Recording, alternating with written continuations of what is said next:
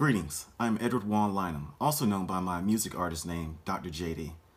Thank you for those of you watching this as part of my video blog or vlog called How to Win a Murder Trial Against All Odds, Criminal Defense Trial Strategies and Techniques that can now be heard along with my Anchor.fm audio podcast called Criminal Justice Today. For those of you who have read my memoir, Lily's Dad, Paving It Forward, know I have lived a special blessed, and anointed life. That's in part because my paternal grandmother, Willie Mae Barrett, was a special history making woman, along with my parents, Edward Lynum Jr. and Daisy W. Lynum. Now, we all know that God is perfect, and although my grandmother and parents grew up in the turbulent, demonic times of racist Jim Crow laws, they overcame them to become trailblazers of their time. My memoir clearly paints a different story than the mosaic of my parents and grandmother with respect to me.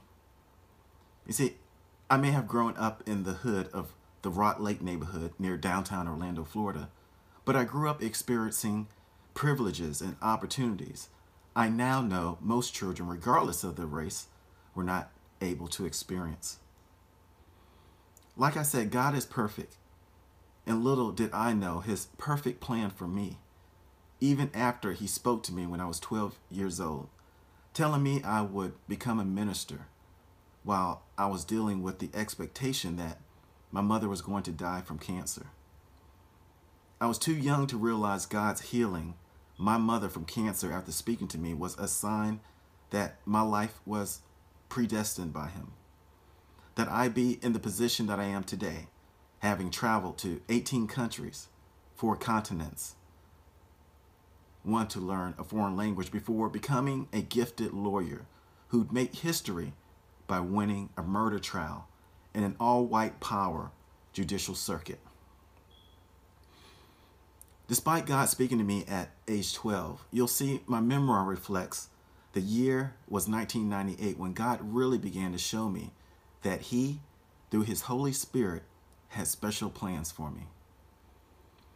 While in college, I made a promise to myself that I wouldn't tell lies. And we know from Scripture that God hates liars. The Bible puts lies and liars in the box with abominations. Now, I admit, I made that promise to myself in college for the wrong reasons.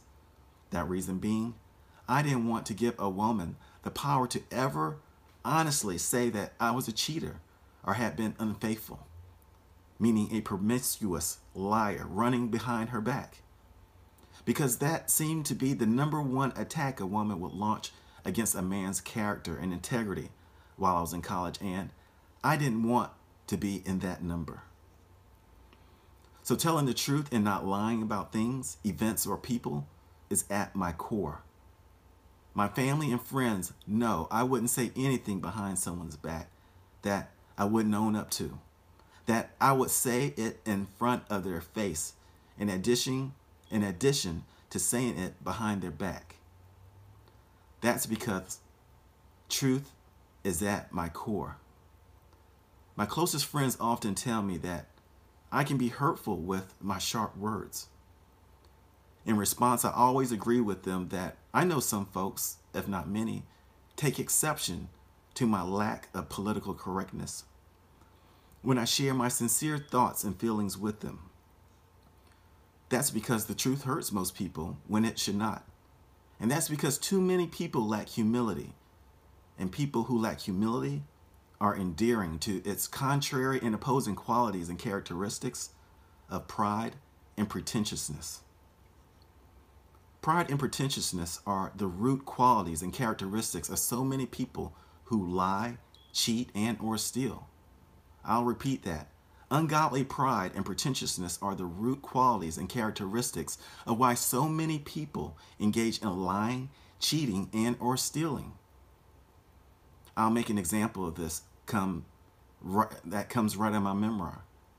I began my professional career working in pharmaceutical sales with Bristol Myers Squibb, a company with people senior to me who recognized my gifts and talents early in my career and accordingly fast tracked me to corporate management.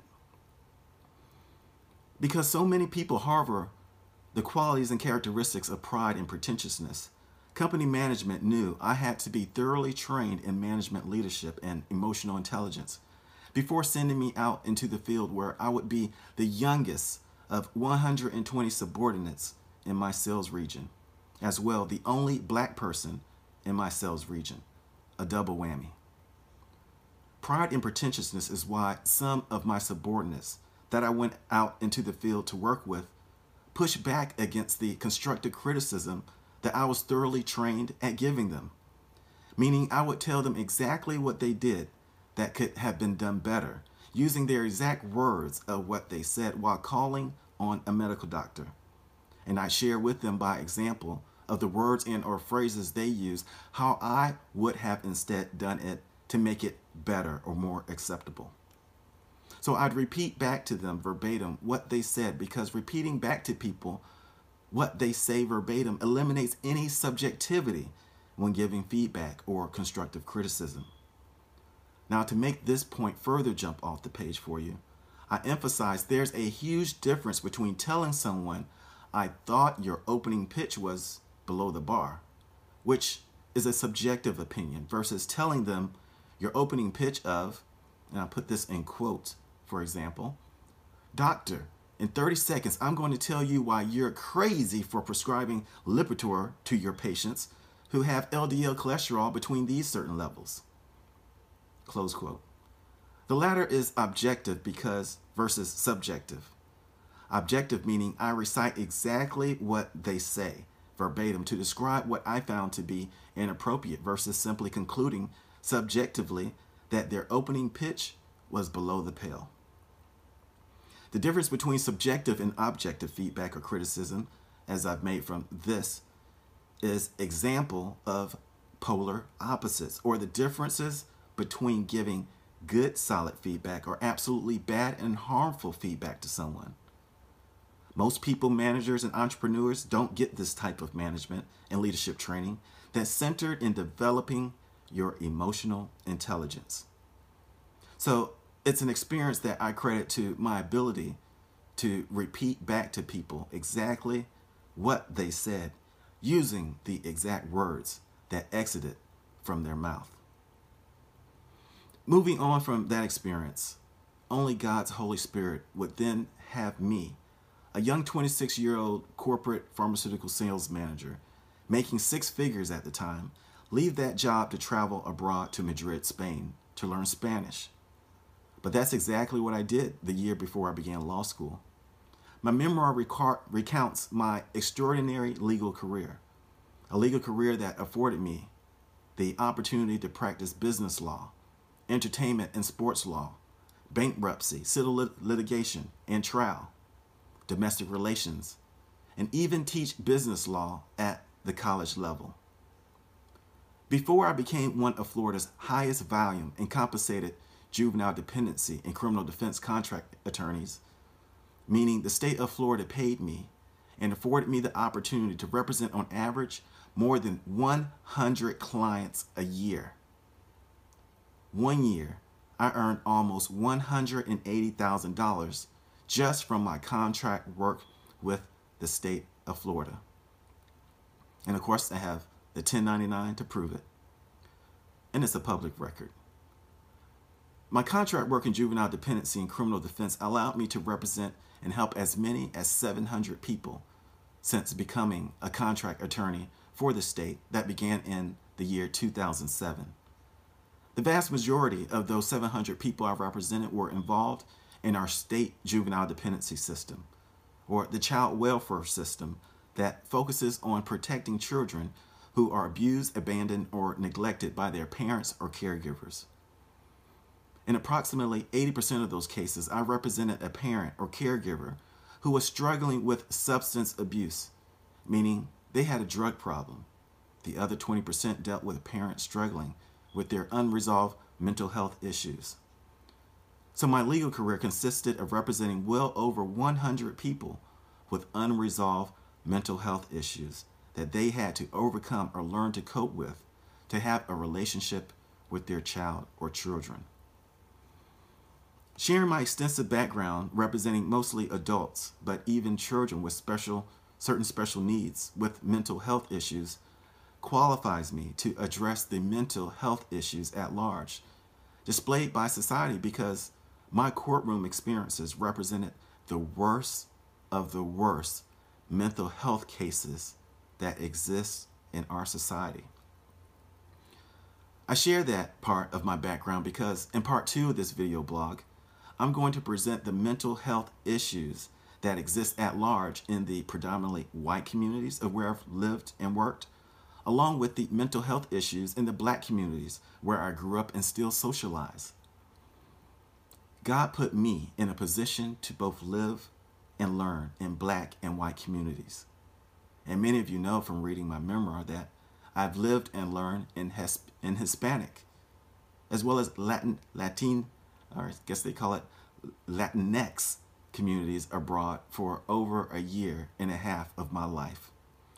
So now's my time with everything going on in our world open racism, satanic white Christian nationalism, where televangelists preach and teach their followers to hate liberals and Democrats because they don't love God, and where black people and community leaders are cursed with the inability to trust one another or to work together on anything instead of posturing themselves to be liked by everyone. The get along game.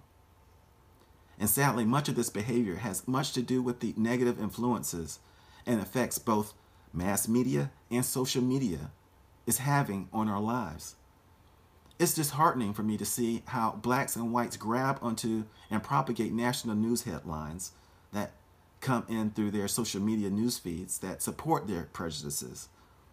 But these same people who act like they care about the direction our nation and communities are going obviously don't read the daily local newspaper to know what's actually more important to our day to day lives, to know the more important atrocities that are occurring present day in our own backyards in our own communities. Like how judges right here in my in our Florida's 5th Judicial Circuit of Lake, Sumter, Hernando, Citrus, and Marion counties have formed a satanic cult to keep this five county circuit that's the size of Connecticut, an all white power circuit where they openly commit the most egregious crimes against their own people while openly engaging in hate crimes against blacks on the public record. Local churches, pastors, lawyers, and even community leaders alike remain silent about their knowledge of these things going on because they too are victims and perhaps unwilling followers and participants of this cult that has formed to further demonize and demoralize our communities. So I'm going to end this part one of this episode titled God's Special Counsel with all that that I just said. Please stay tuned for part two as I dig deeper into the facts and analysis why our nation and communities are in a state of chaos and confusion. Thank you for listening to this podcast, Criminal Justice Today, with me, your host, Dr. JD. Thank you for listening. Happy Thanksgiving and happy holidays. God bless.